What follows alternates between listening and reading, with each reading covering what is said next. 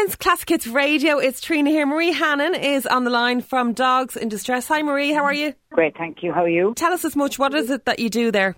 Dogs in Distress I set up about 20 years ago when I realised that dogs were actually going into pounds and not getting a viewing or an opportunity to get out. Um, at that stage, the internet was only really getting started. Mm. So I decided to get involved and where I started was actually at the time with Ashton Dog Pound. And I organised myself to go in there. Then I realised I took on a bigger job than I had planned. Yep. And I had nowhere for these dogs to go. So um, I got involved and a lot of people started helping me on the internet and we got dogs sponsored. And at that time, a lot of people from the UK actually helped sponsoring dogs, which was very nice. They paid for their neutering or spay and their vaccination.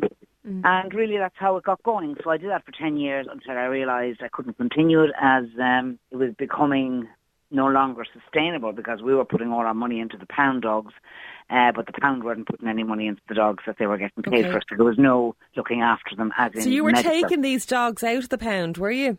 Yes. Where were they going? Into foster homes. That's what I set up at the time, so right. that people took them into their foster home and looked after them as a as a member of their family and we got them neutered and spayed or vaccinated, microchipped, whatever needed to be done. And then we looked, we were able then to find out a little bit more about the dog's personality once they relaxed and chilled a little bit.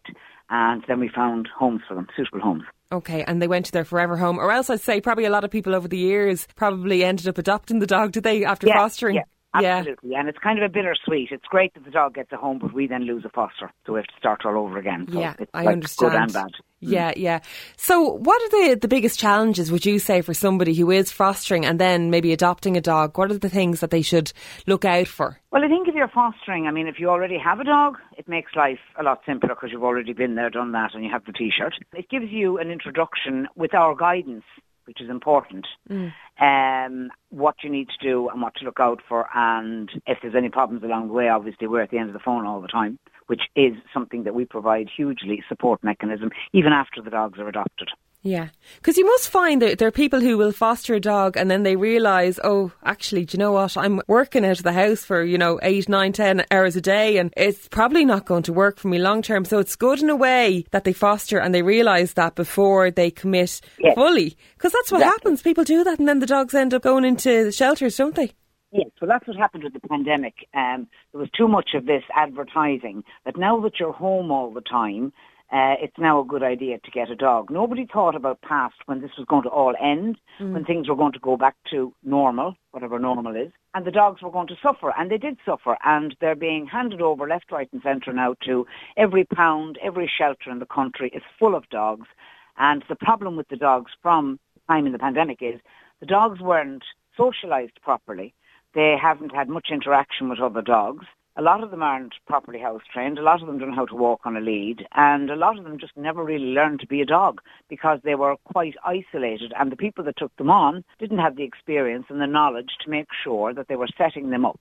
And the other thing all the dogs now are suffering from hugely is separation anxiety because yes. they've had somebody with them 24-7. And the next thing, the people thought, well, we'll just go back to work and that's fine. And they walk out the door and expect the dog to be happy with that arrangement. Dog is left on his own for nine hours, probably rips and shreds and tears something and wheeze and pews all over the place because they've no choice and they're anxious and they're fearful and they're afraid. And the next thing is they end up in the pound. Yeah. Because they can't manage them any longer. Because they can become destructive, can't they, when they have that separation anxiety? What's the best thing for that? I mean, if say if you've already, you know, the dog already has it, is there a way of getting that out of the dog? There is, yeah, but it's a slow period and it's something you need to build up to and that's where people should have put a bit more thought process into it before they just thought that they'd go out the front door, close it and everything would be fine again.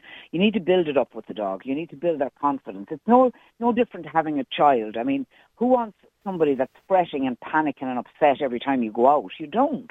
I mean, your job as a dog parent, no more than a human parent, is to set these dogs up to be sociable relaxed, friendly individuals who can enjoy life, not something that's panicking and shaking in the corner every time you go out the door. Mm, so you need to work on it slowly.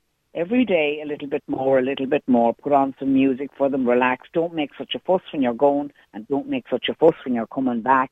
And work with them.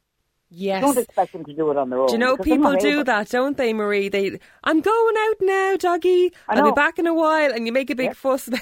Well, I do anyway. You make a big fuss about the fact you're in. leaving. Yeah, yeah, yeah. And then you come in and you go, oh, you're great. And they're going, oh, I knew there was something to be worried about. Now they're back. This is excellent. And you're making a big fuss of coming back. Yeah. Whereas if you walk in and you make no fuss of coming back, they go, oh, okay. That was no big deal. I think really, I read somewhere about you know putting on your coat when you're still walking around the house, so the dog still yeah. sees you in the house. Is that a good one? Yeah, picking up the keys, going to the door if they're used to going in the car with you, walking out the kitchen door, leaving them in the kitchen, close the door, do it for a minute, walk back in. But make no fuss when you go back in. Just go in, go out, go in, go out. Like my dogs, okay, they'll only be not anxious, but waiting in the morning. It's kind of like, are we going? Are we going for a walk? But once the walk happens, they're like, yeah, well, you can do what you like now for the rest of the day. We're fine. Right, you know, we're okay. Sorted. Is that important as well to have a schedule for when you're walking the dog and that? Well, they like it and they're kind of very much, um, dogs, unlike us, are very black and white, which is lovely in a lot of ways because there's no grey areas, so what you see is what you get.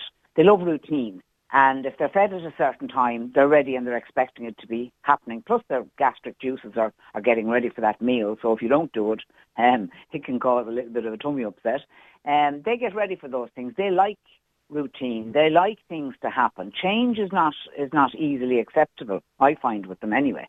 And the same way as when you take a dog out of the pound, I always say to somebody when we take a dog into foster care, the dog we take in is never the same dog we have in three weeks. We will have a completely different dog nine times out of ten. They do have an internal clock, don't they? I remember my, oh, my brother's old dog. She used to go to the window. It'd, it'd, be about 25 past five. He'd get home at half five and the dog would be at the window 25 past five every day, knowing that he was about to come in. No need for them to have a Fitbit or a watch. Yeah. They know exactly what's happening, yeah, at what amazing. time. Yeah, amazing. Yeah. So, okay, so I guess that you're on the lookout for foster families all the time, aren't you? Yes, that's what we need very much. Somebody just to commit. I mean, they don't, all we need from somebody is to take the dog into their home and to look after them. We pay for everything. A collar lead, bed, food, vet visits, everything is covered. Everything. So there's no demand on the family income budget whatsoever other than their time. And do you? How do you place the dog? Like, do they come and have a look at the dog first, or ha- what happens? Well, ideally, what we do is we put the dogs up on our website, and then we put up a little bio on them as to what their needs are, i.e., another dog, no other dog, loves cats, hates cats, likes children, doesn't like children, or hasn't been around children. And that's the thing that we get a lot of um, people annoyed about. Why is every dog you go up not allowed to be with children. But if we have dogs that have come into our care and they've never experienced living with children, well, then we're not going to be the first ones to try it out. Because if it goes wrong, the dog is the one that will get blamed. So, you know, we can't then just place them in a home with very young children if we don't know that they haven't been in that experience already, had that experience already. Um, so what we do then is put the dog up you might see the dog on the internet, you like the dog, you read through the requirements, and we do ask on the top of our page, please do not apply for this dog unless you can meet the requirements. And that's important because we're a voluntary organisation. We don't have all the time in the world to be reading through stuff that is never going to make any difference. And I mean, I'm getting in like hundreds of emails every week and it's a lot of stuff to read through and I might be lucky if I find two suitable homes out of it. Yeah. Because again, people haven't read the requirements. So you don't want the back and forth. You want people. The information is there for people to take in, and yeah, because I can imagine the admin involved of you it's know sitting there back and horrendous. forth, back and forth doing the. I can only imagine. I've spent two hours this morning just doing microchip search to release ownership for the new owners, to put it all in the post, to send it out, go to the post office and do that. That's only one tiny part of the job. Mm. Then you have mm. to read through all this other stuff, and you might even find one suitable home, and you go this dog is really happy with another dog. And if a dog needs another dog, we will always make sure that they, their requirements are met because that's why we're doing this. We're not doing it for the love and honour and glory, certainly, because there's none of that. Yeah. But we are looking for whatever's right for that dog. So if that dog is a little bit nervous or timid and never been used to other dogs and it's middle-aged, well, then we're not going to put it in that situation. We'll find a quieter home where somebody is just happy to have a single dog. And that's that's fine too. Mm-hmm. But again, it, it takes a lot of time to wade through the stuff to find these proper homes, you know? Yeah. And are you happy enough if uh, the dog is to is going as a companion dog, say if you have an older dog that you need fostered, a companion dog for maybe even somebody who's just going into retirement themselves or something, and like yeah. you, you, don't have to be like you know twenty five to foster the dog, no. You? And you don't have to be out running a marathon. No, not at all. Yeah. Um, we will match it to the dog's requirements. I mean, we have a little one now who'll be going to her home at the weekend. She actually lived with three other dogs, but she was bred from she had to fight for her food. So she's no longer happy for that to happen. So what she wants now is to sit down on somebody's knee, be walked, and be the apple of their eye and the most important thing to them because it's something she hasn't had. So she's going to hopefully get that on Saturday. Brilliant. And she's going to a retired couple. Ideal. And that's exactly what she wants, and that's exactly. Whereas the other little fellow we took out of that situation, he was so nervous and scared and terrified, he hid in a bed for a week before he come out, and now he's uh, total social butterfly, flying Yeah. around the place, and he was home. There's another little dog similar to himself, and they're having a great time. Yeah, you have to. You have to have patience, don't you? Because the dogs will come round, but you know, you. Yeah. you have to put time into a dog. It's not Yeah. a case of like you get the dog and the dog is perfectly trained and everything's. It's like a movie. That's not how life is. No, and it's the same when you adopt them. Like a lot of people adopt them and they bring the world and its wife in to see the dog on the first day. And that's not a good idea because the dog has just, again, changed and lost everything that was familiar to them for probably the second or maybe the third time. So they really don't need that. They need to be brought in, let settle, be fed, go for a little walk nearby, nothing huge. Let them get used to the place, sniff around the place and do it early in the morning so that everyone doesn't disappear and go to bed. But I mean, when all this thing changes, it's an awful lot of change for anybody. Can you mm. imagine a human being whipped out of what is familiar, not explained, and you're landed into something new? It's very, it's a lot to ask, a lot to ask. Yeah. Now, Marie, if somebody is very interested in fostering a dog, but say in August they're going on a week's holiday and they're worried about that, what happens in those kind of um, scenarios? well, what we do then, once you let us know in advance as opposed to lastminute.com, which does happen too, I'm going next Friday, which is a little bit of a panic on our part, Yeah. because we're dependent on people to come forward. So we just put up, look, can somebody mind um, Sadie for a week because her foster is going on holidays or whatever, or we Yeah. might have a home in the pipeline and we just might need to try and speed things up. But again, we're trying to do home visits, we're trying to do all the paperwork, we're trying to get all that in place. So sometimes it works and sometimes it, we don't quite get there. But there are a few people that have stepped in and will mind for a week or two weeks, as in they know it's a confined space that they're working within and that's it. And the other thing is, if you are, you, you mentioned there about a home visit. I mm-hmm. assume that if you, you need to have like a, a an enclosed garden, that kind of thing, do you? Or yeah, Yeah, we're just trying to make sure because the problem is, like, people assume once they fill in a form or, you know, that it's all fine. No, it's not fine because number one, people don't always tell the truth. And after all, the reason we're doing what we're doing is because we love dogs and we want to make sure that when they do do this last move to a new home, it will be their last and that it's everything we hoped it would be for them. So we need to make sure that everyone is aware that the whole family is on board, the garden is secure, but the dog will be living indoors. We don't home to dogs living outdoors because that's not part of a family. All that is is an address. And that's not what we're looking for for the dogs. We're looking mm-hmm. for where they can live happily as part of the family in everyday life and environment. Yeah. And that everyone enjoys the dog, you know, Yeah. and that's, that's what's important, you know. Would you believe I have a friend who recently adopted a dog and the dog had was a golden retriever and you can imagine everyone loves golden retrievers and I think they're one of the most popular dog breeds going.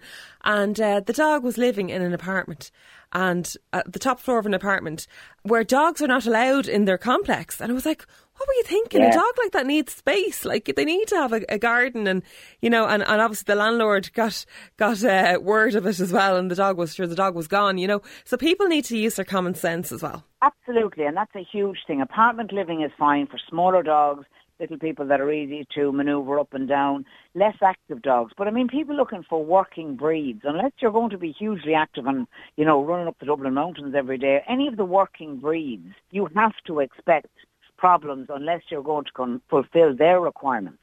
And mm-hmm. that's what's important, is their requirements. Okay, Marie, give me all the details. How can we contact you? Where or what's the website? Our website is www.dogsindistress.org. All the information is up there for either fostering or adopting or the dogs. We're trying to upgrade the site at the moment to make it even more user friendly if possible. We try and put up as much advice as we can as well about, you know, getting a dog settled and, and not to be expecting things to um, change overnight. They do need a little bit of time, you know. And is there social media or anything that we can follow? Yeah, we have Instagram and we have Facebook. Okay, Dogs in Distress. Have a look at them there. Marie, you're doing great work. Well done. Thanks a million for coming on. Not at all. Thanks a Cheers. million. Bye bye. It's Ireland's Classic Hits Radio.